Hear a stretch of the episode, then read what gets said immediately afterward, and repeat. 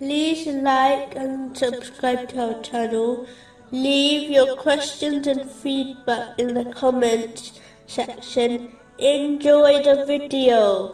Continuing with the last podcast, which was discussing chapter 13, verse 22, and established prayer. a narration found in Jami R. Tirmizi, number 2618, warns that the difference between belief and disbelief is abandoning the obligatory prayers. In this day and age, this has become far too common. Many give up their obligatory prayers for trivial reasons, all of which are undoubtedly rejected if the obligation of the prayer has not been removed. For the one who is engaging in battle, how can it be removed from anyone else? Chapter 4, verse 102. Let a group of them stand in prayer with you, and let them carry their arms.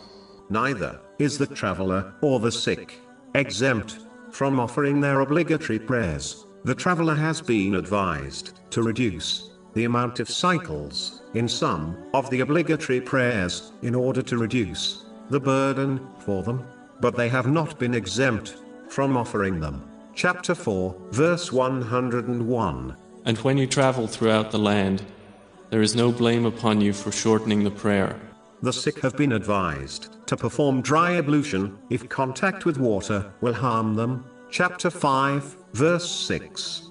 But if you are ill or on a journey and do not find water, then seek clean earth and wipe over your faces and hands with it.